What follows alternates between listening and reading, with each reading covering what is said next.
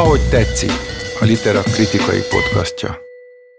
Sziasztok! Ez itt a Litera kritikai podcast sorozatának az, az Ahogy tetsziknek a külön kiadása, amit minden évben egyszer itt összegyűlünk a Litera podcast stúdiójában, és az ünnepi időszakban és 2023-ban megjelent gyerekkönyvekből válogatunk.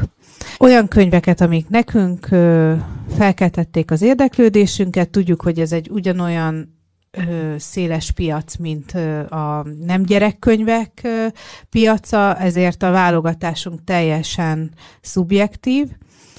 Idén a Pagony kiadó, a Csimota kiadó, a Móra kiadó és a 21. század kiadó válogattunk. És az első könyv, amiről beszélgetni fogunk itt a szerkesztőtársaimmal, Graf Andrással és Modor Bálintal, én Szekeres Dóra vagyok.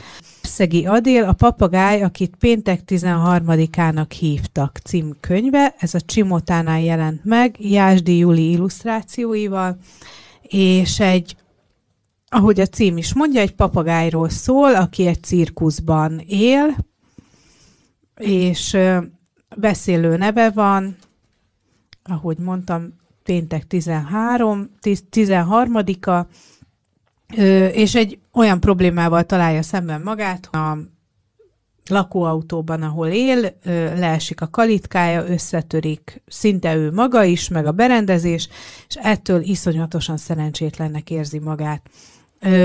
És meg van győződve, hogy az ő, ő egész élete a szerencse jegyében telik, és ezért be kúszik, vagy nem is tudom, botorkál a cirkusz igazgató Dermeyer komódja alá, és onnan nem akar kijönni. Ebben pedig a barátja, akit, aki a zebra, és úgy hívják, hogy hogy is, Zabos, megpróbálja lebeszélni erről, és bebizonyítani, hogy nem is olyan szerencsétlen, mint aminek hiszi magát. Most így most kicsit fölvezettem, vagy nem is tudom, le, leírtam a történetet, az érdekelne, hogy mennyire ragadott titeket magával ez, a, ez az ötlet, vagy ez a kiindulás. Hát lehet, hogy elkezdem most ezt én, mert hogy talán um, nem olvastam mindegyik mesekönyvet, ahogy felosztottuk, de hogy ez, át, ez a szöveg át hozzám talán a legközelebb milyen személyesen. Szerintem Várszegi Adél itt a Lázár Ervini iskolát járja, és így azt viszi tovább ebbe a cirkuszi környezetbe, és, és szerintem... Ez tulajdonképpen ez egy, ez egy ilyen jól megfogott novella volt a kép, nem? Igen, igen, és, és hogy szerintem nagyon működik is. Tehát, hogy, hogy itt van egy ilyen nagyon lendületes nyelve ennek a szövegnek, ami, ami engem teljesen nyelvi szinten tudott vinni, tehát egy ilyen nagyon jól kidolgozott prózanyelv, rengeteg komikum, és hát szépen eljátszik ezekkel a babonákkal, és, és ö, nagyon jól működnek ezek az ilyen állasztereotípiák, amiket működtet ebbe a könyvbe. Tehát, hogy ez... Mesélj a, erről a babona, a, igen, a, hogy ez miért a babona jön, hogy jön be. Igen. Mert azt nagyon szépen végigviszi a szerző, az, az tény az egész szövegen. Hát ez úgy indul, hogy, hogy megtörténik ugye ez a névadás, ami a papagáj, akit péntek 13-ának hívnak, ezt a nevet a cirkuszigazgató adja neki azért, mert amikor hozzákerült a papagáj, akkor éppen péntek 13-a volt, és emiatt, ahogy a Dóra is mondta a felvezetőjében, mm, ő már alapból azt érzi, hogy ilyen szerencsétlenség csillagzata alatt van, és és mindenből ki tudja mazsolázni a rosszat. És uh, szerintem ezzel tök jól lejátszik ez a szöveg, hogy uh, hogy ad egy ilyen görbetükröt nekünk is, főleg ilyen télies, borongós napokon mindenből gyakran ki tudjuk mazsolázni, hogy miért rossz, vagy ez miért jelent igazából rosszat, és egy kicsit ilyen ennek állít ez, ez görbetükröt, és szerintem ez nagyon működik ebbe a szövegbe. Igen, de a, ami babonákra gondoltunk itt az Andrással, ugye, amiről szerintem már a gyerekolvasók vagy hallgatók is, akik majd hallgatják a mesét a szülők felolvasásában, ugye tudnak, hogy igen, a péntek 13 a szerencsétlenséget jelent, a fekete macska, ha balról jobbra megy el, akkor szerencsétlenséget jelent, ha összetörik egy tükör, akkor 7 év Meg ugye hát mivel állatok szerencse- között mozgunk, tehát hogy előjönnek a malackák, Igen, a, a, megjelennek a lópatkó. malacok, akik, akik ugye szerencsét hoznak, de nem minden esetben. Ott van a lópatkó, ami szintén szerencsét hoz, de csak bizonyos ö, nem tudom, feltételeknek a teljesülése árán. Szóval, ahogy mondja a Bálint, hogy a papagáj mindig megtalálja azt, hogy miért nem jelent ez mégse szerencsét, ezzel nagyon jól játszik a szöveg. Igen, és a- igen? hogy nekem is ala- alapvetően tetszett, de talán pont az, a, a, ami miatt nem tudtam annyira lelkesedni érte, mint a Bálint, bár ezt például ezeket a, a szerencsehozó talizmánokat, kegytárgy motivumot, ez szépen végigviszi, mert pont, pont amiatt, hogy a Lázár Ervint idézi észbe, és én pláne az utóbbi években a gyerekeimmel rengeteg Lázár Ervint olvastam, és arra jutottam, hogy például Lázár Ervin nyelvi humora, abszurd humora, az körülbelül fokozhatatlan, itt viszont nem éreztem azt, hogy fokozhatatlan lenne. Tehát a, a viccek kicsit, kicsit alacsonyabban szállnak a kelleténél. Ugyanez igaz szerintem a Jászd Júli illusztrációira is, tehát hogy e, funkcionálisak, tehát hogy pontosak, meg van bennük az az abszurd csavar, ami kell a történethez, de nem éreztem azt, hogy igazán úgy szárnyalna. Meg nem, nem láttam azt én sem magam előtt hozzád kapcsolódom, András, hogy nem, hogy mondjuk ezek a képek majd olyan szinte rajongást fognak kiváltani belőlem, vagy a gyerekeimből, mint a Réber László illusztrációk. Ez az egyik. A másik, hogy, hogy valójá, valóban tényleg a humor, ö, vagy inkább a nyelvnek a, a rétegzettsége nem olyan sűrű, vagy olyan mély, mint a, mint a Lázár Ervin szövegeknél, viszont az nagyon tetszett, amit a, ahogy Bálint is mondta, hogy, hogy jó ennek a, a könyvnek a, a tempója, mert olyan, mint hogyha egy ilyen teljesen őrült álomba mennénk, és egyik képből a másikba egy ilyen robogó natként vagy buszként így végig megyünk a történeten, szóval ez, ez úgy ez úgy viszi, a, viszi a, a, az embert, és egy ilyen jó, jóféle álom jön ki belőle, ami, amiben nincsenek nyomasztó ö, nem tudom, részek, de, de nagyjából ennyi, ennyit éreztem itt, mint, mint ami így magával ragad a történet. Ja, hát én, én is ezt a svungelt emelném ki, hogy, hogy, hogy én ezt nem tudom, a BKV-n olvastam, nyilván nem ez a legjobb, de annyira belemerültem, hogy egy megállóval véletlen tovább mentem, mint ahol le kellett szállni, mert hogy így egyszerűen elvitt magával ez a történet. Aggódtál a papagáért. Abszolút. Na, menjünk a következő könyvre, ami Fini Petra Almás Pite című ö, új kötete, aminek az alcíme az, hogy mesék családi ünnepekről és együttlétekről. A 21. század kiadónál jelent meg, és Bogdán Viki rajzai láthatóak benne, és ezt a könyvet közülünk azt hiszem, hogy csak András olvasta, úgyhogy kérlek, hozd meg a kezünket. Igen, ahogy a, ugye az alcím is valamilyen ilyen meghitt, bensőséges meséket ígér, és ezt a könyv teljesíti is. Különálló mesékről van szó, de alapvetően egy család ö, belvilágába ereszkedünk bele. Gyerekek, testvérek, felnőttek, nagymamák, ö, mindenféle családi események, esküvő készül, stb. stb. Ö, és Számomra ez leginkább a, a, az Anna Peti Gergő könyvekkel, ö, hogy könyveket idézte észbe, amelyek ugye iszonyatosan népszerűek voltak, vagy akár a mai napig népszerűek, csak ma már ugye kivonták őket a forgalomból, és ö, egyrészt azért ö, idézi azt észbe, mert itt is ö, bár szépen lekerekített és kisebb csavarokkal ö, ö, megbolondított történetet, de alapvetően hétköznapi ö, eseményeket látunk. Ö, ugyanakkor az Anna Peti Gergővel szemben, amivel nekem is, ahogy emlékszem, számos szülőnek azzal az volt a baj, hogy, hogy nagyon ebbe a föld közelbe marad. De ugye akkor egy csomó szakértő, amikor ezek a könyvek mentek, nem tudom, tíz éve elmondta, hogy a gyerekolvasóknak viszont ez ezért tudnak annyira rácsatlakozni ezekre a történetekre, mert azokat látják ismétlődni, amik az ő saját mindennapi, hétköznapi életükben is megtörténnek. Tehát biztos, hogy ezeket a meséket máshogy olvassa egy felnőtt meg egy gyerek, de a Filipetra szerintem túl tud lépni ezen, hogy mindig van egy kicsi plusz benne. Egyrészt a nyelvezetet, ez egy nagyon stabil és teherbíró nyelven van megírva, sokkal erősebb, mint az Anna Peti Gergőknek a szövegvilága. De magukban az elbeszélt történetekben is egy picivel több szépség vagy melegség van benne. A gicset a szépen lecsapja róla, Úgyhogy szerintem ez a pozitívuma. Másik oldalról annyi van nekem felnőtt olvasóként, hogy ez a párhuzam, vagy ez a hétköznapiság azt is hozza, hogy nekem kicsit túl hétköznapi ez a világ. Tehát, hogy egy idő után elvesztem az érdeklődésemet a családi mikrotörténetek iránt. Igen, de ez, a, azt hiszem, ahogy mondod, ez felnőtt olvasó. Igen, igen, de a, a, én nagyjából inkább egy ilyen óvodás vagy elsős korosztálynak viszont melegen tudom ajánlani.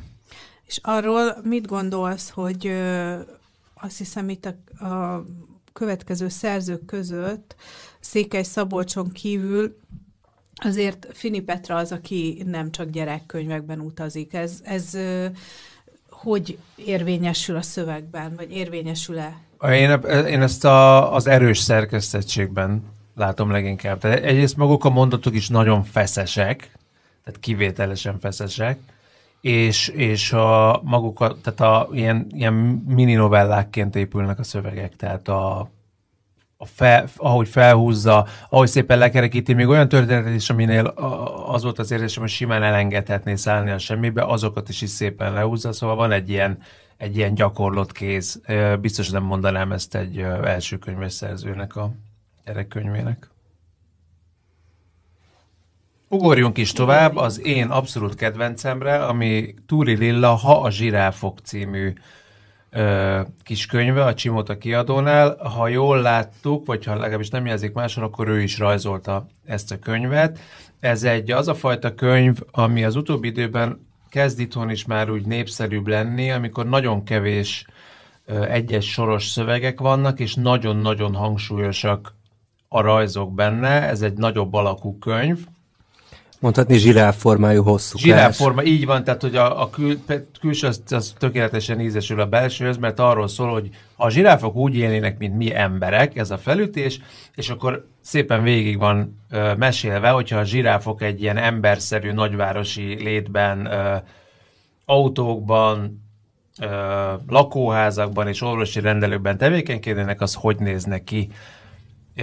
Nyilvánvaló itt arra játszik a szerző, hogy az óvodás perspektívát, vagy a kisgyerek perspektívát és a felnőtt perspektívát ütközteti, de nem, de lehet egyszerűen a, a, a, a zsiráfok szintjén élvezni, mert fantasztikusak az, az illusztrációk. Tehát olyan az egész, mint hogyha egy ilyen vadfantáziájú középsős óvodás és egy ilyen Matisse-szerű festő összetalálkozott volna valami különleges kísérletben. Elképesztően szabad, fantasztikus ilyen, ilyen intenzív pasztel színekkel teli rajzok vannak. Van benne egy csomó ilyen a gyerekrajzokra jellemző sajátosság, semmi nem stimmel, se az anatómia, se a perspektíva, néha a kiszínezés az ugye nem marad a vonalon belül, stb. stb. De gyönyörű a kötet. Tehát ezt én megvenném csak azért, hogy albumként lapozgassam, de mellette nagyon szellemesek a, a szövegek is benne. Nyilván ez egy kérdés, hogy, hogy ez megint az, hogy valószínűleg a szülők és a gyerekek máshogy olvassák, mert ahogy mondtam, hogy ezek kezdenek ugye divatba jönni, hogy vannak kiadók, akik próbálják az abszolút szöveg nélküli könyveket is, de amennyire tudom, ugye a magyar hagyományban ez, ez olyan ellenállásba ütközik. Tehát én azt hiszem, hogy van egy ilyen hogy a túl kevés szöveget az felszínesnek érzékeljük, vagy nem tudom, nem elég regényesnek és varázslatosnak, egy-egy ilyen könyvet szerintem mindenképp érdemes bepróbálni, mert az előítéleteinket le tudja számolni. Ö, egyébként a, a szerző, aki egy, ugye jegyzetillusztrátor, én legutóbb a Takács Zsuzsa Spirálfüzet című köteténél találkoztam az illusztrációival. Ami... És az hasonló, ha, ha ránézett? A világa nagyon ugyanez a világ, de ott ugye nagyon komoly és fontos versek mellett állnak ezek az illusztrációk, és ott is működnek. Szembe jutott, most nézve a képeket, hogy egyrészt ahogy mondod, bár mindenki megvehetné és odathatná még annak a, kez, annak a gyereknek a kezébe is, aki már a javában olvas, mert hogy belemerül a, a képekbe, és nekem eszembe jutott, hogy én ilyen ö, örömmel nézegettem egyrészt már a gyerekeimmel a különböző böngészőket, és a, gyerekkoromban pedig a Teszveszvárost, és ez is ilyen teszveszes Abszolút, hangulat, tehát, hogy mert mondod, hogy a világ, a... világ, ahogy megidéződik és egy... tele van apró részletekkel, apró hogy részletek, először a fő vicc az igen. átjön, hogy mondjuk nem tudom milyen ö, bambuszlevél műzli tesznek a zsiráfok, vagy hogy ilyen hihetetlen furán görnyednek a számítógép képernyő elé az óriás nyakukkal, igen. de utána ki lehet keresgetni, hogy az utcán ott az a mikroalak az miket művel, igen. és az, az külön vicces. Tehát, benne, hogy igen. igen, van egy ilyen böngésző volt, a, és a, ahogy a Teszveszben is nagyon sok humor el van rejtve, itt is el van rejtve, de nem azzal a azzal az idealisztikus rajza, rajzi vagy képi világgal, hanem en, en, ez annál bolondabb, és a, emiatt szerintem ö, még egy felnőttnek élvezetesebb is. Abszolút.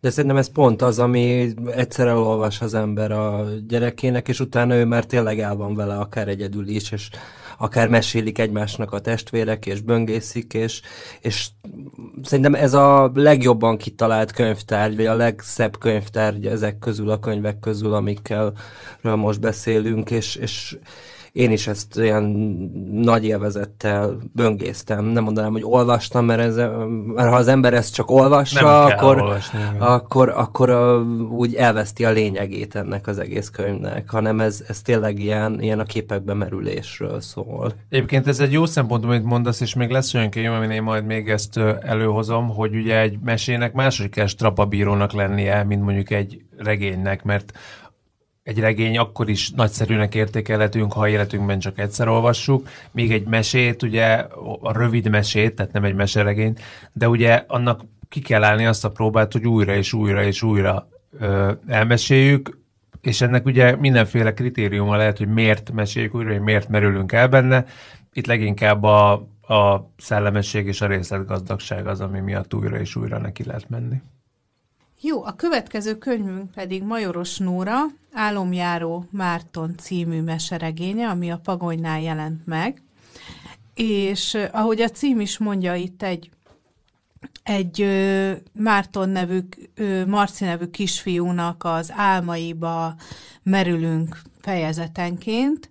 Ezek az álmok ö, összekapcsolódnak, és teljesen különböznek, és ahogy az ember álmai néha ö, tudunk, nem tudom, történeteket újra és újra álmodni, vagy folytatni, és van, amikor az egyik álomból a másikba azt hiszük, hogy ugyanazt álmodjuk, és egy teljesen másik világba találjuk magunkat. Ö, nagyon tetszett nekem ebben a könyvben, hogy ö, mer szembenézni azzal, hogy vannak félelmetes álmok. Azt nem tudom, mert nem olvastam a gyerekeimmel ezt a könyvet, hogy például ezzel ők mennyire ö, fognak majd ö, szembesülni, hajlandók szembesülni. Ö, van egy ilyen emlékem például, amikor a négyszögletű kerekerdőt olvastuk, akkor az első ö, fejezetet nem olvashattam fel például a fiamnak éveken át, mert annyira félt attól, hogy kergeti őt, kergeti a szomorúság, és hogy őt is el fogja érni a szomorúság, ahogy, ahogy a könyv elején ez történik. És lehet, hogy itt is lesznek olyan részek ebben a könyvben, amik nem annyira ö, jó szembesülni velük, mert hogy vannak szomorú ö, dolgok, amik történnek egy álomban is, például elveszik egy alvós mackó, amit aztán meg kell találni, közben aki elvesztette, egy medve, az annyira sír a, az elveszett alvó játéka után, hogy a könnyeiből egy patak árad, és ez így a főhősünket Mártont így kíséri végig az útján. Szóval van egy ilyen quest, vagy hát egy ilyen, egy ilyen keresés történet a, a könyv történ- fejezeteiben, és az a feladata a főhősnek, hogy megtalálja ezt az alvós mackót. Ö,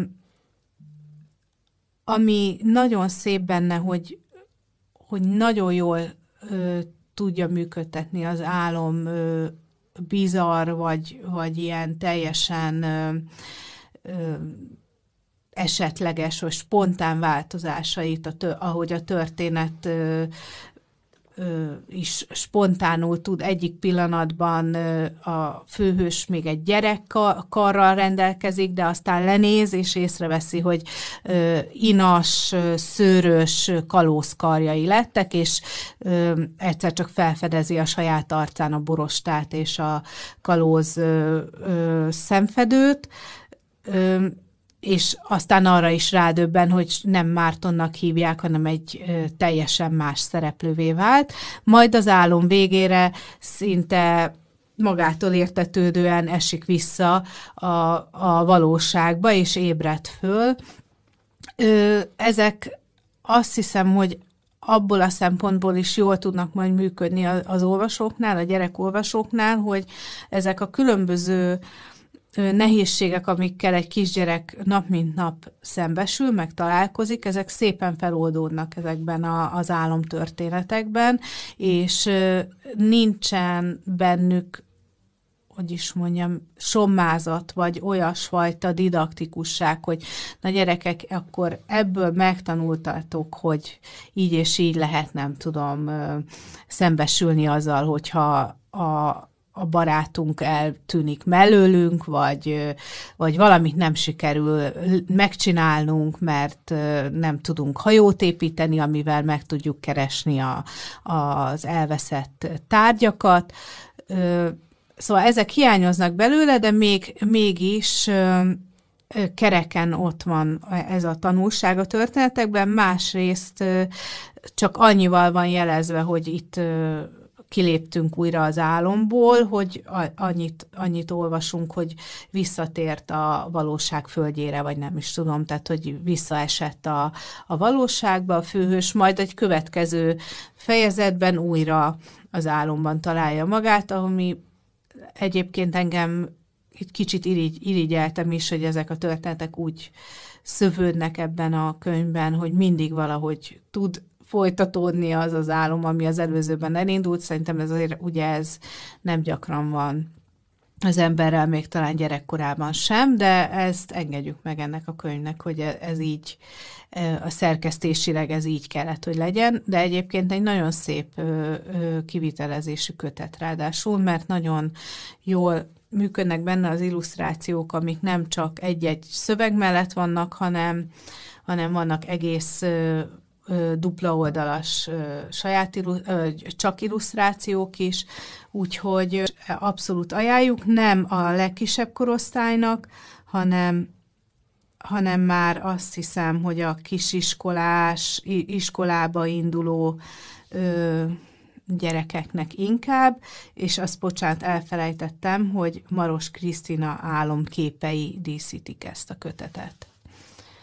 De hogy így beszélsz róla, úgy tűnik, hogy ebből biztos fogsz próbát tenni a gyerekeiddel. Igen, igen, és általában én jobban félek az ilyen ö, negatív, vagy nem is tudom, tehát, hogy a, a, a kellemetlennel való szembesüléstől, mint ők, úgyhogy szerintem ez, ez jó lesz majd. Hm.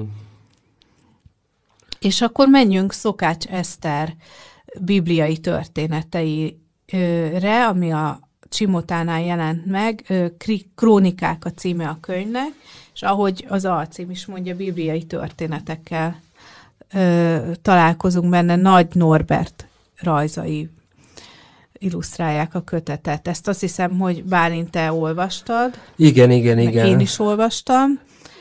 Én Na. ennél voltam egy kicsit kevésbé meggyőzve, mert hogy ez a kötet ez nagyon szépen beteljesíti azt, hogy ezeket a jól ismert bibliai történeteket egy korszerű nyelven most ö, oda tudjuk adni a gyerekeinknek, ezen keresztül találkozzanak ezekkel a történetekkel először, és akkor így ők is ebből tudnak majd építkezni, de nekem itt egy kicsit a nyelv az olyan fakóbb volt, és úgy nem láttam azokat benne, hogy, hogyan aktualizálódnak mondjuk ezek a történetek, vagy, vagy hogy úgy lenne vele valamilyen extrább ötlete, hogy mit kezd ezzel. Uh-huh. De lehet, hogy ez csak az én felnőtt olvasói elvárásom, amit így rávetítettem erre a könyvre, és, és mert ahogy, ahogy, ahogy amellett ezek tényleg nagyon becsületesen el vannak mesélve, és, és szerintem hozzáférhetővé teszi ezeket Fontos, hogy ezek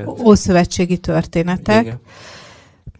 és veled szemben én pont a nyelvének örültem, és azért, mert ö, olvastam tavaly, hát majd egy fél éven át a, a Bibliát a gyerekeimnek, a gyerek gyerekbiblia, vagy ami a képes, kilen, képes biblia, 90-es években igen, még igen, a miénk igen. volt otthon. Én azokat nagyon szerettem gyerekként, azokat a történeteket, és a gyerekeim is nagyon szerették, főleg a fiam, aki úgy, szerintem úgy hallgatta ezeket a, az ószövetségi ö, történeteket, mint hogyha nem tudom, a gyűrűk ura lenne, vagy nem, tehát egy ilyen teljesen reflektálatlanul csak a, a harc, öldöklés és a különböző törzseknek a, a egymásnak feszülése, tehát ennyi, ennyi jutott el hozzá. Én is így hallgattam ugyanezt a könyvet gyerekként, és nagyon lelkesedéssel. Igen, és azt tetszett ebben, hogy, hogy ugye Anna, a, a, a képes Bibliának a szövegszinten azért próbál me, maradni a bibliai szövegnél. Nem teljesen, de azért ez a kihagyásos beszéd, vagy ez a furcsa teljesen ősi nyelv, ez, ez nehezen befogadható szerintem egy gyereknek, hogy azon túl értsen belőle valamit, mint hogy tényleg itt kiölt meg kicsodát. Sokszor mondták is, hogy nem tudják követni, hogy most miről van szó, hogy, hogy ki mit ki mit csinált. Itt ez fel van oldva szerintem nyelvileg, és ahogy mondod, hogy neked nem nem kapott el a, a, a, meg, a nem kaptak el a megoldásai, nekem például teljesen tetszett, vagy bejött az, amikor a, a nem a Sámson, bocsánat, mindjárt megtalálom, hanem, igen, Illés próféta, Ahab, a tűz és eső története, amikor Izrael királya, ö, ugye a felesége ö, erős hatására ö, Bál Istent ünneplik és mulatoznak, és egy ilyen iszonyatos másnapos fejfájással ébred, és egyszerűen nem is tud magához térni, hiába megy le a, a kis szökőkutyához, és próbál, nem tudom, inni egy kis vizet, azt mondja, amikor szemben áll vele Illés, és próbálja szembesíteni azzal, hogy mit, mi is történt, hogy egyáltalán nem is, nem is ismeri fel, hogy ki áll vele szemben, mert ugye elvakítja a nap, és annyira, annyira fáj a feje az egésztől, és ráhagyja azt is, amikor azt mondja neki a Illés proféta, hogy mivel idegen isteneket imádtál az én Istenem helyett, ezért elhagytad Isten, szárasság köszönt országodra, és ezen túl nem fogod tudni ugye itatni az állataidat, amire, e, amire ugye csak annyit mond a király, hogy mond már, mit akarsz, ne kertelj, proféta dörzsölte, aha, behunyt szemben a halántékát. Szóval nekem az ilyen apróságok abszolút tetszettek, hogy lehet, hogy pont az a hiány, amit a képes Bibliával nem tudtam átadni a gyerekeimnek, ez itt majd működni fog, mert hogy, mert hogy érthetőbbé válnak ezek az ősi szövegek és történetek. Egyébként nekem az illusztrációk is tetszettek. Igen, igen, azok nekem is eléggé bejöttek ebbe a könyvbe. Kárt a következőre, ami pedig uh, Székely Szabolcs, a Csiga, aki nem talált haza. Ez egy uh, nagy uh, ívű verses meseregény, és uh, szerintem ez a... Horváth Ildi rajzaival. Igen, Horváth Hildi rajzaival. A Móránál jelent meg.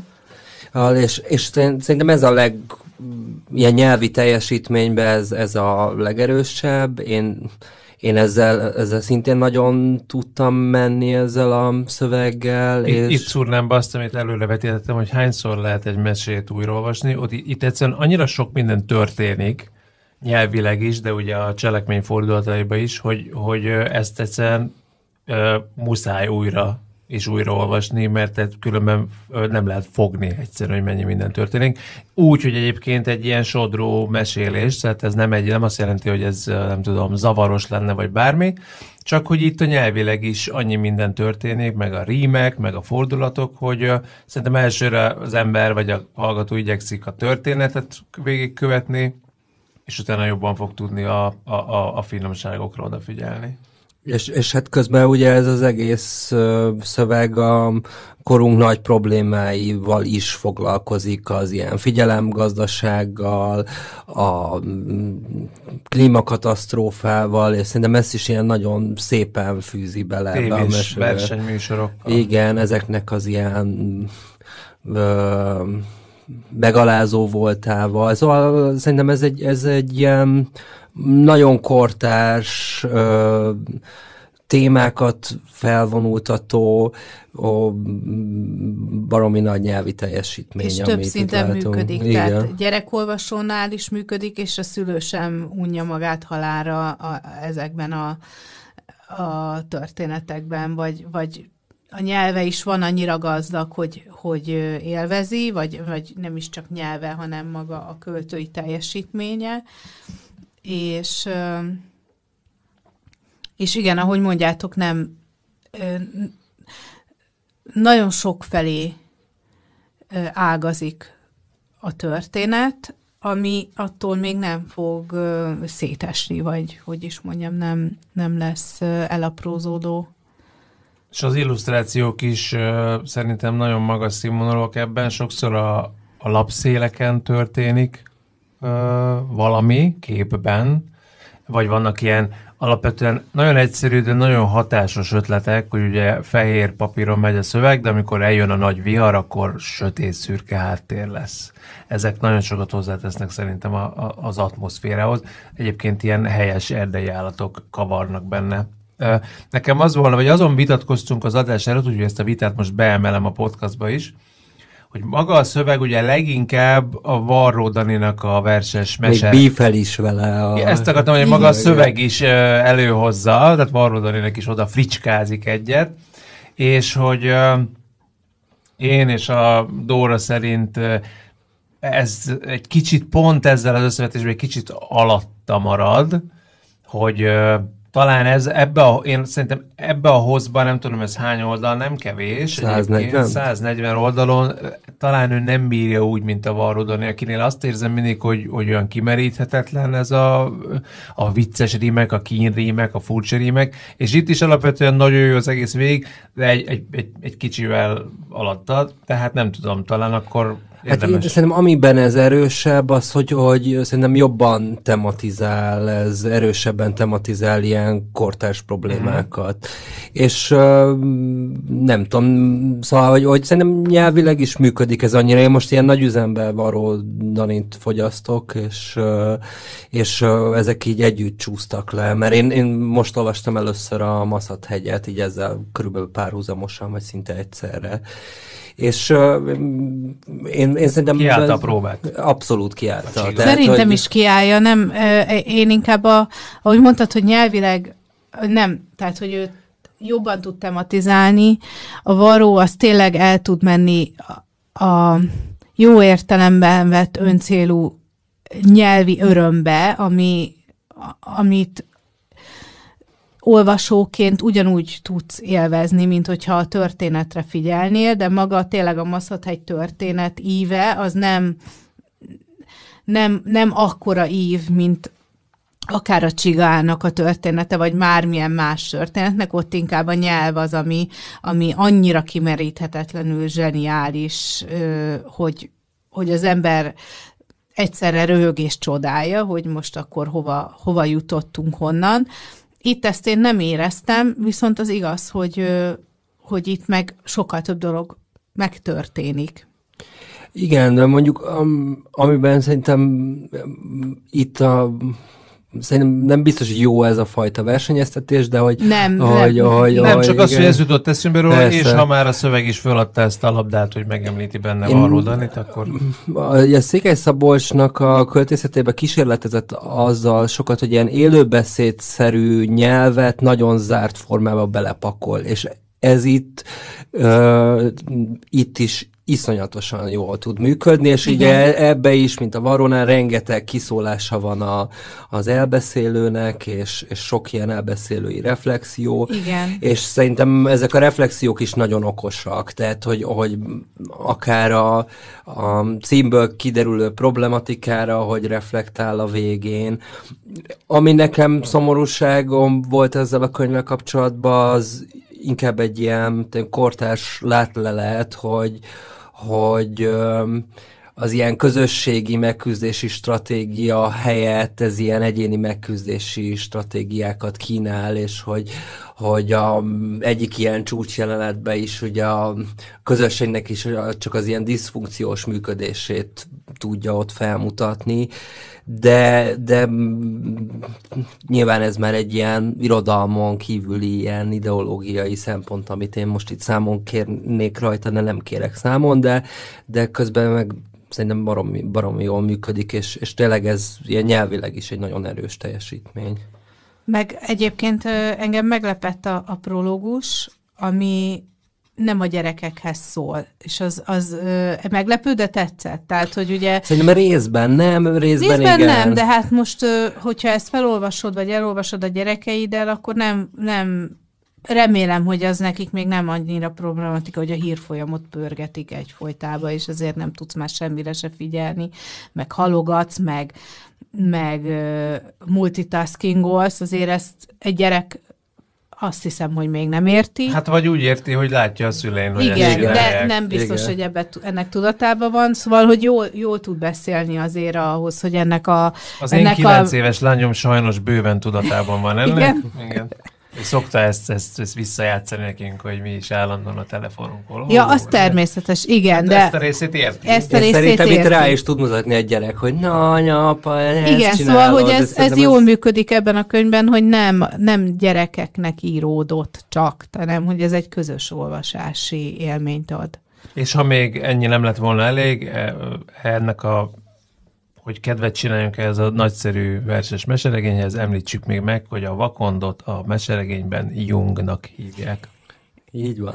És elérkeztünk azt hiszem, hogy az utolsó kötetünkhöz, amivel most foglalkozunk ebben a podcastban, az pedig Nényei Pál irodalom visszavág sorozatának külön kiadása, ami egy Petőfi kötet, és gyakorlatilag hát szerintem elengedhetetlen egy, egy ö, iskolás gyerekes háztartásba, de mondd Bálint, hogy te így gondolod-e. Meg hogy mi van benne.